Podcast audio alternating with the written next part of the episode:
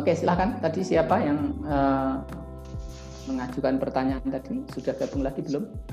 Saya, Pak. Ya, silakan.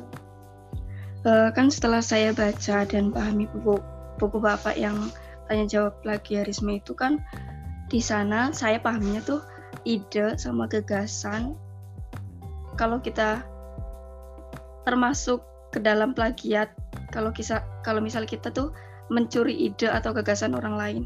Nah, pertanyaan saya tuh kalau misalnya kita kan udah baca buku banyak tapi kan itu menjadi pola pikir kita. Terus suatu saat tuh kita disuruh buat isi. Apakah itu termasuk plagiat dengan mencuri ide orang lain? Uh, gini, pertama ketika kita menulis itu kita nulis apa? Itu itu penting juga untuk dibicarakan.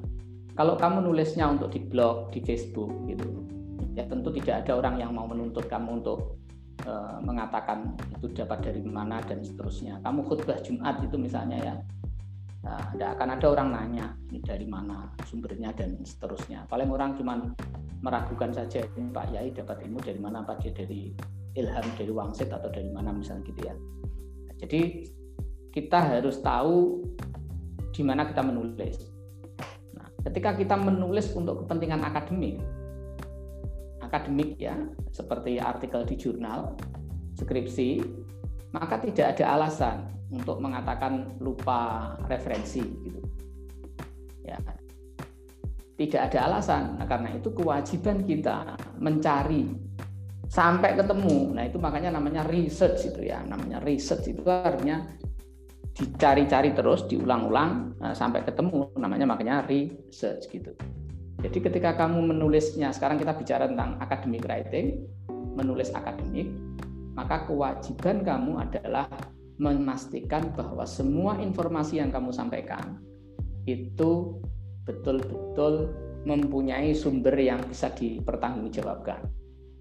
Nah, apa yang dimaksud dengan lalu pertanyaannya adalah apa yang dimaksud dengan ide kamu sendiri? Emang kita bisa punya ide sendiri?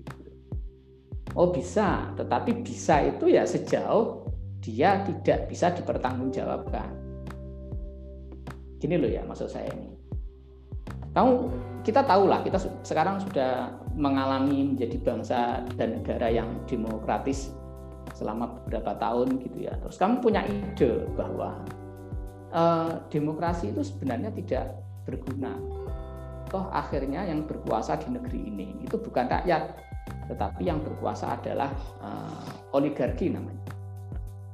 Saya punya ide bagaimana kalau besok-besok lagi gitu. Kita kalau pemilihan presiden dan seterusnya itu kita wajib memilih orang yang belum pernah menjadi anggota partai politik misalnya gitu. Nah, itu ide murni dari saya. Ya kan? Syarat menjadi anggota presiden adalah belum pernah menjadi anggota parpol misalnya. Ini parpol-parpol pasti marah. Nah, ini ide gila misalnya gitu yang kita punya sendiri gitu. Nah, pertanyaannya bukan di idenya tetapi dalam tulisan akademik ya. Apa data, apa argumen yang bisa membuat orang percaya dengan ide itu bahwa ide itu benar. Kamu boleh mengatakan itu, tetapi kan persoalannya adalah siapa yang mau percaya gitu. Nah, dalam tulisan akademik, kewajiban kita adalah membuktikan atau menunjukkan bahwa ide kita itu didasarkan kepada data-data yang uh, valid, yang meyakinkan orang, gitu kan? Jadi soal idenya gila keluar dari pikiranmu sendiri dan seterusnya ya terserah kamu. Tapi tetap saja dalam tulisan akademik ya ada kewajiban bahwa kamu membawa bukti untuk mengatakan bahwa yang kamu sampaikan itu benar.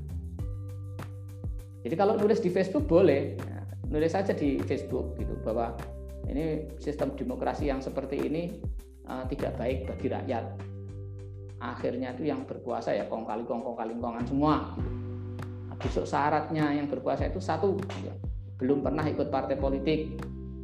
Dua, mahasiswa yang belum lulus misalnya gitu yang boleh jadi presiden misalnya gitu karena mahasiswa masih idealis gitu kan kalau sudah jadi uh, apa sarjana terus kemudian butuh cari pekerjaan mungkin tidak idealis lagi nah ide itu gila tetapi kalau kamu menulisnya di Facebook bebas gitu. Tapi begitu itu diwujudkan dalam tulisan akademik, maka kewajibannya adalah apa dasarnya kamu mengatakan itu? Apakah kamu mengatakan itu semata-mata uh, kamu punya keinginan untuk mengatakan itu sendiri? Ya kalau begitu ya dalam dunia akademik nggak bisa diterima. Itu omong kosong, gitu kan. Itu khutbah namanya, normatif namanya, ceramah namanya. Jadi itu tidak bisa kita terima. Nah, karena itu yang dalam tulisan akademik kewajiban kita adalah mencantumkan data ya, data. Nah, data itu kemudian ya tidak boleh kita sembunyikan bahkan rugi sendiri kalau kita menyembunyikan. Ya saya mengatakan ini berdasarkan eh, data gitu dari KPU. Nah, misalnya saya punya data KPU nih. Ternyata orang-orang yang sekarang jadi bupati, gubernur itu ternyata punya riwayat. Nah, hubungan dengan ini dan seterusnya.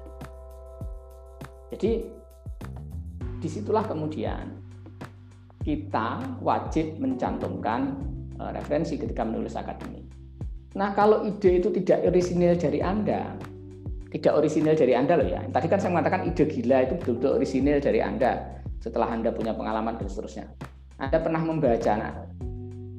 Ketika Anda membaca itu, dua kemungkinan Anda setuju 100% dengan ide orang itu. Kedua, Anda hanya terinspirasi oleh ide orang itu. Nah, orang terinspirasi itu beda dengan orang eh, apa ya mencuri ide sepenuhnya.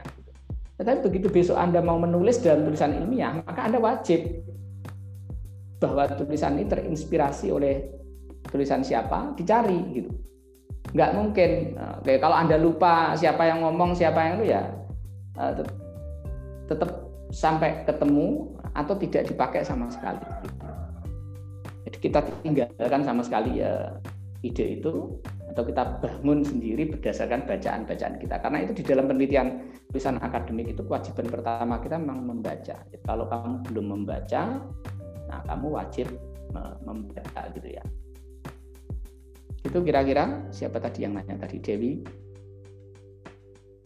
Pak mau nanya lagi Pak. Boleh. Uh, kan saya penasaran ya uh, kayak jurnal terus kepenulisannya terus uh, cara kita biar bisa bikin jurnal itu gimana itu ada link atau apa gitu pak biar saya apanya? bisa baca apanya mbak link apanya itu link ya biar buat belajar gitu loh pak. Kan penasaran gitu. Itu kalau apa di referensi bahasa Inggris banyak sekali ya. kamu nyari di Google dengan kata kunci good academic writing misalnya gitu ya academic writing. Uh, itu banyak sekali uh, apa ya mulai dari cara menulis abstrak menulis judul menulis metodenya menyusun argumennya dan seterusnya ada banyak. Jadi kalau saya ngomong link lah saya itu ya sama seperti kamu tadi. Saya itu bacanya sudah terlalu banyak untuk menyebut satu gitu. Nah, tapi di dalam pencarian Google kamu bisa menggunakan kata kunci writing academic atau tips how to write well dan seterusnya lah. Eh, dalam bahasa Inggris berlimpah gitu. Dalam bahasa Indonesia saya tidak terlalu yakin karena saya tidak pernah percaya dengan uh, tradisi akademik kita ya. Jadi saya masih meragukan itu dan dan kelihatannya gitu. Uh, kita belum belum nyampe kepada uh, sampai kepada tulisan-tulisan begitu. Di barat academic writing itu memang sesuatu yang sudah merupakan pakem begitu mahasiswa masuk yaitu bagian dari ada, ada academic writing. Di Indonesia baru mulai di sekolah-sekolah yang S2 mungkin ya. Beberapa sekolah di perguruan tinggi ada academic writing saya tidak tahu yang di S1 kalaupun ada kelihatannya baru dimulai dan karena itu eh, tulisan-tulisan yang sifatnya bisa diakses orang belum banyak gitu ya gitu ya Baik Pak, terima kasih. Silahkan yang lain kalau ada lagi. Pak, saya mau bertanya Pak. Ya silahkan. Ter terkait yang tadi itu Pak tentang apa namanya itu pengambilan ide dari orang lain atau kita tuh terinspirasi ide dari orang lain.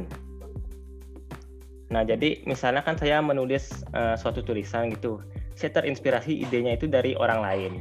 Nah tapi yang saya ingat itu hanya nama dan uh, pendapatnya saja. Jadi nggak ingat uh, sumber bukunya itu apa, buku karangannya itu apa. Nah, apakah dengan saya menuliskan uh, nama dan uh, pendapatnya aja itu bisa termasuk plagiarisme atau tidak gitu pak kamu nulisnya di mana misalnya di tugas gitu pak misalnya pak tugas. kalau di tugas kan tidak bisa diterima jadi tidak bisa diterimanya karena begini saya tidak pembaca itu kan wajib yakin bahwa apa yang kamu katakan itu adalah benar jadi mungkin saja kamu salah baca. Misalnya ya, kamu pernah baca tulisannya Gus Dur misalnya ya. Gus Dur pernah mengatakan bahwa gitu kan uh, misalnya uh, Islam di Indonesia itu adalah Islam yang bersumber dari Syiah. Misalnya, ketika kamu tidak lagi ingat bukunya di mana, lalu kamu mengatakan itu, gue pengen dikamplengi wong sa Indonesia gitu. Kenapa ya? Karena siapa tahu Gus Dur nggak pernah mengatakan itu gitu. Jadi kamu mengatakan pernah apa membaca Gus Dur mengatakan itu satu sisi, tapi sisi yang lain kamu tidak bisa membuktikan di mana Gus Dur mengatakan itu. Jadi ber, kamu berisiko untuk berbohong tentang Gus Dur. Gitu. Nah kamu berani nggak mengambil risiko seperti itu? Nah ketika kita bicara soal integritas, di situlah kita bicara untuk tidak mengatakan, mending aku tidak mengutip gitu. Kalau begitu bisa nggak aku mengatakan saja bahwa Islam di Indonesia bersumber dari Syiah? Nah, pertanyaannya, kalau kamu mengatakan apa yang pernah dikatakan Gus Dur itu, sekarang kewajiban kamu adalah dan kamu lupa di mana Gus Dur mengatakan itu misalnya dan tidak pernah menemukan lagi. Nah, sekarang kewajiban kamu secara ilmiah untuk membangun argumen sendiri bahwa uh, Islam di Indonesia itu bersumber dari Syiah. Aku cari sendiri nih gitu. Kelihatannya Gus Dur pernah mengatakan tapi karena saya tidak pernah ketemu ya sekarang saya harus punya argumen sendiri, penelitian sendiri untuk mengatakan itu. Nah, kalau kamu penelitian sendiri, bekerja keras sendiri untuk membuktikan relasi antara Islam Indonesia dengan Syiah misalnya. Nah, itu kemudian kan ada originalitas malah yang kamu lakukan itu. Persoalannya di situ. Apakah kamu mau mengutip tapi tidak menyebutkan referensinya di mana karena kamu sudah lupa dan berisiko kamu berbohong karena tujuan kita memberikan catatan kaki itu adalah memberi kesempatan kepada pembaca untuk mengklarifikasi, untuk memverifikasi apakah yang kamu kutip itu benar atau salah. Gitu. Tadi misalnya ya tulisan yang saya contohkan tadi mengutip Imam uh, Satibi, Ibnu Ashur dan seterusnya gitu ya. Uh, dia mengatakan mengutip dari Ibnu Ashur Maqasidus Syariah Islamiyah halaman 300 dan tidak disebutkan ini siapa Ibnu Ashur ini cetakan tahun berapa dan seterusnya. Nah itu kelihatan sekali dia mengutip dari orang lain itu. Jadi uh, ini termasuk mengutip yang tidak bertanggung jawab gitu ya tak tunjukkan lagi anda lihat di situ dikatakan bahwa dikutip dari Imam Ibnu Ashur Maqasid Syariah Al-Islamiyah halaman 300. Nah, Imam Ibnu Ashur itu kitabnya diterbitkan oleh siapa? Di mana? Kitab yang mana yang saya bisa rujuk yang halamannya 300 itu gitu. Nah, kalau tidak bisa ya ini bohong gitu. Kita nggak tahu dan ya entah karena membaca sendiri atau tidak gitu. Ini catatan kakinya tidak bisa dipertanggungjawabkan gitu ya. Jadi ini contoh menulis dengan uh, integritas. Jadi menulis itu kejujuran kita harus sampai di sana gitu ya. Coba anda lihat di catatan kakinya apa di daftar pustakanya nggak ada bahkan ya di daftar pustakanya ini nggak ada ini Imam Ibnu Asyur di sini nggak ada nih tidak ada Imam Ibnu Asyur di sini. Nah dia dapat Ibnu Asyur dari mana itu? Ya mungkin dari Nur Hadi, mungkin dari siapa gitu ya, dari Mutakin gitu. Nah harusnya yang di catatan kaki itu Nur Hadi atau Mutakin, tidak dicantumkan Imam Ibnu Asyur. Nah itu cara mengutip yang bertanggung jawab. Oh saya nggak membaca sendiri Imam Syatibi, tapi saya membacanya dari Nur Hadi. Kalau Nur Hadi mengatakan Imam Syatibi mengatakan kalau ada salah kutip salahkan Nur Hadi itu jadi yang salah bukan saya saya hanya ngutip dari Nur Hadi. Nah itu salah satu uh, keuntungan kita punya integritas di situ. Kalau ada orang salah kutip bukan kita yang disalahkan. Dan sekali lagi tidak ada dosa dalam melakukan itu ya kamu menulis kutipan dari Imam Ash-Shatibi di catatan kaki dengan menulis dari Nur Hadi misalnya itu tidak membuat kamu lebih keren karena kamu mengutip Imam Shatibi misalnya gitu ya. Kenapa tidak lebih keren? Kamu tidak membaca gitu kan? Nah jadi di situlah kemudian kita bicara tentang integritas akademik tadi. Harus jujur jujur jujur jujur dan jujur itu kuncinya di situ. Menjawab tidak ini pertanyaannya? Kira-kira uh, Adityas menjawab pak. Oke. Ada lagi? Silakan yang lain. Ini anu loh ya keterampilan yang akan uh, berguna sampai kamu nanti nulis skripsi sampai kamu nanti nulis ya kalau kamu beruntung jadi dosen ya, kan tetap saja uh, hal seperti ini diperlukan bahkan sekarang uh, ada banyak pekerjaan di Indonesia itu yang yang mengharuskan publikasi ilmiah kemarin saya ketemu dengan orang-orang KPU Nah, dulu KPU itu cuma jadi komisioner saja, gitu. Sekarang jabatan di KPU itu menjadi jabatan fungsional. Nah, karena jabatan fungsional mereka punya kewajiban publikasi ilmiah. Nah, jadi eh, pekerja sosial juga begitu, karena fungsional nanti ada kewajiban publikasi ilmiah. Guru juga begitu aja, ada banyak pekerjaan yang mengharuskan publikasi ilmiah. Pak boleh nanya? Ya, silakan. Uh, kadang kan kalau nyari jurnal uh, online itu uh, lewat uh, uh, internet gitu kadang di sana itu nggak dicantumin tahun kapan dibuatnya penulisnya siapa ini masuk volume ke berapa gitu loh pak walaupun uh, saya menemunya itu di web-web yang resmi web-web kampus gitu pak itu solusinya gimana pak jadi di jurnal itu cuma dicantumin linknya aja saya tidak paham kalau jurnal yang berkualitas jadi jurnal itu ada jurnal berreputasi internasional. Jadi jurnal itu macam-macam ya. Tidak semua jurnal itu sama. Ada jurnal yang tidak bermutu itu ya ada gitu. Jadi eh, jurnal itu punya tingkatan-tingkatan. Di Indonesia itu ada enam tingkatan, S1, S2, S3, S4, S5, S6. Nah, yang paling tinggi itu S1, nah, misalnya gitu. Nah, kalau kamu ketemu tulisan seperti itu, itu sampah. Jadi jangan ambil. Kemungkinan dia bahkan tidak termasuk dalam uh, jurnal. Gitu. Jadi sebagai peneliti Meskipun dari kita juga harus, gitu, Iya, meskipun sama. dari web kampus gitu. Ya, okay. dari web kampus pun sama saja gitu. Kalau kita terkait dengan data ya, peneliti itu harus memastikan datanya itu akurat. Nah, data yang tidak akurat ya nggak kita pakai gitu. Emang kampus tidak melakukan plagiat, oh, penjahat plagiarisme itu tempatnya di kampus semua ya mas. Jadi eh, jurnal itu ada yang kredibilitasnya baik, ada yang kredibilitasnya buruk. Ada jurnal yang pekerjaannya jualan. Nah, jualan itu ya dia jualan. Kalau publikasi di tempatnya bayar sekian juta gitu. Ya, jadi jurnal seperti ini bahkan uh, kita blacklist. Oh ini jurnalnya nggak usah kita pakai dan. Kalau anda merujuk dari jurnal itu, nah, bisa artikel Anda bisa turun kredibilitasnya. Wah ini rujuknya atau referensinya ke jurnal ini. Gitu. Jadi nah, ketika kita bicara soal kualitas data, artikel, nah itu harus diperhatikan. Jurnal-jurnal yang tidak jelas asal usulnya seperti itu, ya jangan dipakai. Iya Pak. Ya.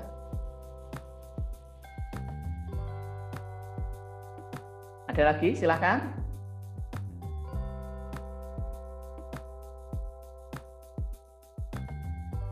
Nah, kalau sudah tidak ada, kita akan ke materi sebentar saja ya. Jadi eh, sekali lagi sambil jalan nanti kita akan eh, kapan lagi kita akan ketemu lagi gitu. Kita bicara lagi soal eh, apa terkait dengan ini. Nanti eh, ya tentu nanti di bimbingan skripsi kalau pada saatnya mengerjakan skripsi ya. Eh, saya biasanya kalau bimbingan skripsi juga eh, apa ya menekankan sekali hal-hal seperti ini. Di tadi kalau siapa sih Dewi nanya soal referensi uh, di bimbingan skripsi saya saya sediakan itu uh, kita uh, punya kelas di bimbingan skripsi itu. Tak tunjukin ya. Nanti uh, karena kenapa? Karena ya memang pekerjaan apa bimbingan skripsi itu kadang beratnya ya di hal, -hal seperti ini hal-hal yang sebenarnya pokok tetapi tidak diajarkan di kampus gitu ya. Nah ini kelas bimbingan skripsi. Jadi kalau bimbingan skripsi nah di saya juga pakai psikologi masing-masing tahap mulai dari penetapan masalah kemudian proposal seminar proposal sampai munakosah semuanya punya uh, box tugas. Nah, terus kemudian nanti kalau pas bimbingan nah sama seperti hari ini kita uh, tugas ini itu juga uh, seperti ini. Nah, sekarang karena kita apa uh, bimbingan online ya semuanya coretan-coretannya semuanya online seperti ini komentarnya di situ. Nah, terus kemudian yang tadi yang kamu nanyakan tadi, eh, nah ini ada perpustakaannya. Jadi termasuk riset skill, tadi cara menulis. Nah, ini ada banyak referensinya ya. Nanti eh, ini memang hanya untuk yang sudah mengerjakan skripsi. Ah, terus kemudian academic writing di situ juga ada. Metode penelitiannya contoh-contoh karya tulis. Nah ini referensi yang diperlukan. Jadi uh, kita mencoba sekaligus uh, membangun perpustakaannya di situ. Jadi ini sekarang ada bimbingan skripsi yang temanya filantropi temanya tentang mahasiswa tuli tentang pendidikan inklusif. Nah biasanya saya membantu mencarikan referensi seperti ini referensi-referensi yang pokok sehingga nanti mahasiswa bisa uh, ya begitulah kira-kira. Jadi sambil jalan nanti uh, kira-kira pas bimbingan skripsi hal, hal seperti itu akan anda temui lah kira-kira begitu.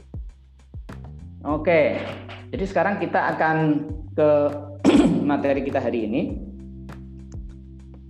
kita akan bicara tentang topik pertemuan yang ke-8 kalau tidak ada pertanyaan lagi.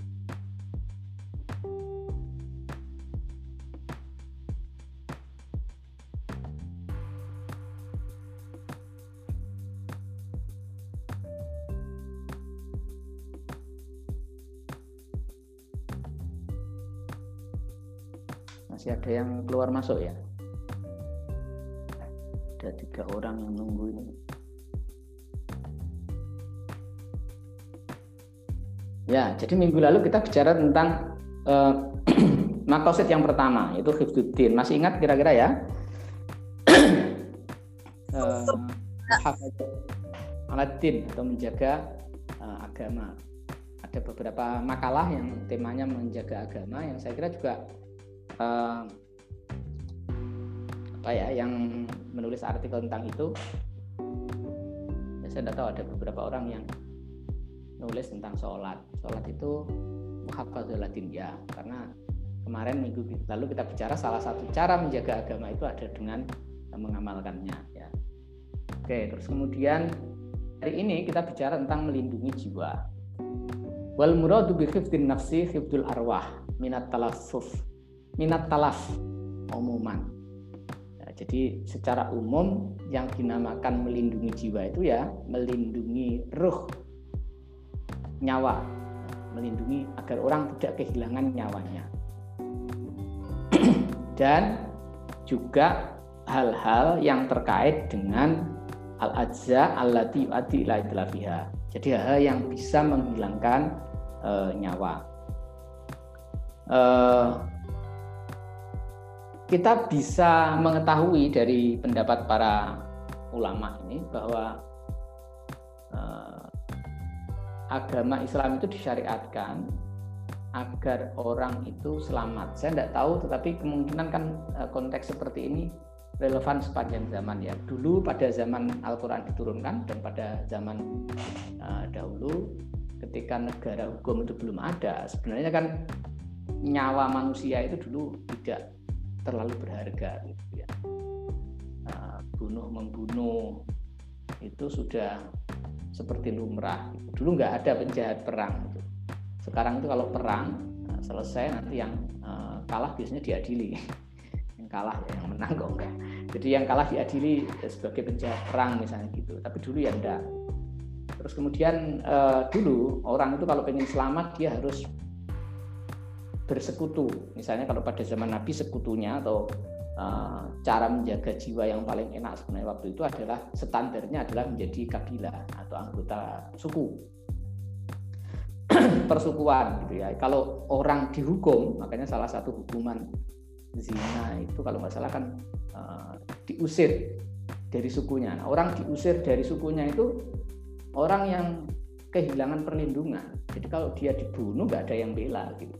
Tapi kalau ada anggota suku yang dibunuh, maka akan ada proses yang dulu disebut dengan kisos dan dia nanti sukunya akan menemui suku pembunuhnya itu kemudian uh, petung gitu. Ini balasannya apa bagi orang yang melakukan pembunuhan itu? Apakah sama-sama dibunuh atau kemudian membayar denda? Jadi dulu belum ada negara dan karena itu uh, al muhafadzah ala nafsi pada zaman dulu berbeda dengan uh, sekarang.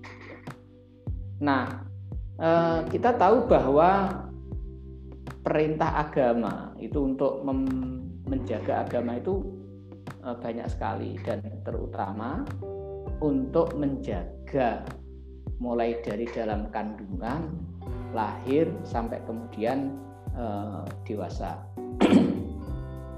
Yang termasuk juga untuk melindungi jiwa agama itu juga memerintahkan makan makan saja diperintahkan oleh agama wa kulu washrobu misalnya gitu ya. Makan makanan yang halal. Itu adalah bagian dari usaha melindungi jiwa. Kenapa makanan yang halal dan baik? Karena dalam makanan yang halal dan baik itu terjamin keselamatan jiwa kita. Uh, ini virus ini konon berasal dari kebiasaan orang di Cina memakan binatang liar. Ya, kita tidak tahu ya itu tradisi mereka dan kemudian mereka juga bukan orang muslim gitu ya. Nah, tapi eh, ini bukti bahwa kadang mengkonsumsi sesuatu itu bisa menjadi bencana dan karena itulah Al-Quran memerintahkan agar orang memakan yang halal dan baik. Halal disembelih dengan cara baik. Jadi uh, halalan toyiba melindungi jiwa itu dengan proses, ya, termasuk melindungi uh, kita dari penyakit yang bisa diakibatkan oleh uh, makanan. Demikian juga ada hukuman kisos yang itu kalau dengan adanya peraturan kisos itu orang mikir kalau membunuh. Kalau aku membunuh berarti aku diberi hukuman mati juga. Nah, hukumannya itu menjadi uh, perlindungan. Nah, implementasi dari al-muhafadzah ala nafas ini bisa sangat luas kalau kita bicara di uh, Indonesia ya. Mungkin Anda tidak pernah tahu di dalam kitab fikih apakah undang-undang lalu lintas gitu ya itu sesuai dengan Islam atau tidak. Misalnya peraturan untuk menggunakan helm misalnya. Ayo nggak usah pakai helm selama tidak ada polisi. Nah, ketika Anda berpikir seperti itu, Anda lupa bahwa dalam agama kita menjaga jiwa termasuk pakai helm. Nah, itu adalah wajib. Jadi menjaga jiwa dengan pakai helm itu wajib. Maka ada atau tidak ada polisi. Tahu atau tidak tahu kita bahwa nanti akan terjadi kecelakaan, maka kewajiban kita adalah menggunakan helm. Jadi taatlah kepada lampu lalu lintas, lampu merah, bukan karena polisinya nunggu lampu merahnya, tetapi karena kita menyadari bahwa itu adalah cara untuk menjaga keselamatan bersama. nah, sekarang ketika pandemi ini misalnya kita diwajibkan menggunakan masker. Ya pakai masker lah gitu Kenapa ya? Karena itu adalah cara kita menjaga jiwa kita dan jiwa orang lain. Nah sekarang kadang kan orang, wah aku sehat kok. Gitu. terus kemudian aku atau sebaliknya aku rawat di ketularan. Nah tidak pakai masker dan tidak takut ketularan. Nah tetapi jangan lupa bahwa tidak pakai masker itu juga bisa menulari orang lain. Saya beberapa hari ini mencoba sholat berjamaah lagi ke Langgar, ke sholat jam rumah saya itu uh, yang saya khawatirkan itu masih terjadi. Jadi kan tidak semua orang pakai masker ya. Tidak semua orang. Saya masih pakai masker ke kelanggar dan sholat berjamaah. Kita sudah menjaga jarak, tiba-tiba yang datang berikutnya itu nggak pakai jarak, berdiri di samping kita misalnya gitu.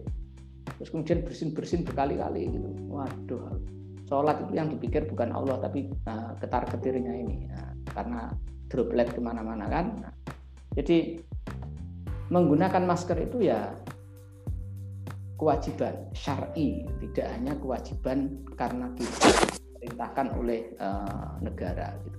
Nah hal yang seperti inilah yang menurut saya kadang orang itu lupa bahwa agama kita itu adalah agama yang memerintahkan melalui makosid syariahnya itu kewajiban-kewajiban yang secara detailnya itu tidak tidak ada dalam Quran dan hadis. Tidak apa-apa tidak ada dalam Quran dan hadis, tapi kenyataannya uh, itu sesuai dengan uh, maslahah dan sesuai dengan makosid uh, syariah. Itu kira-kira ya. Jadi uh, topik kita hari ini itu terkait dengan bagaimana ketika kita beragama itu ya tidak semata-mata hanya uh, dengan apa yang tertuang di dalam kitab fikih atau ada dalam Quran dan hadis, tapi roh dan semangat untuk menjaga jiwa dan keselamatan itu ada di sana dan harus kita implementasikan dalam kehidupan sehari-hari. Nah, itu saja inti materinya.